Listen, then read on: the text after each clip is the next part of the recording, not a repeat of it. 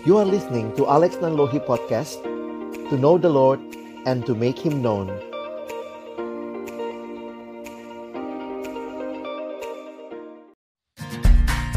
Shalom sahabat perkantas, jumpa lagi dalam SMS Semenit Menikmati Sabda. Kepada orang buangan di Babel, Nabi Yeremia mengirimkan surat yang mengingatkan mereka.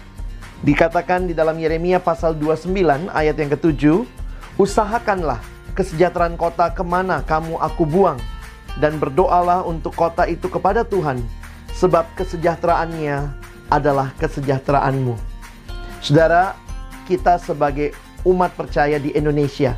Tuhan tidak sedang membuang kita di tempat ini, tetapi di tempat ini Tuhan menghadirkan kita untuk pertama-tama mengingat identitas kita sebagai umat Allah, tapi juga kewarganegaraan kita sebagai orang Indonesia. Mari kita mengusahakan kesejahteraan Indonesia. Mari kita berdoa bagi Indonesia. Dan hari ini kita gunakan hak pilih kita membangun Indonesia. Sampai jumpa.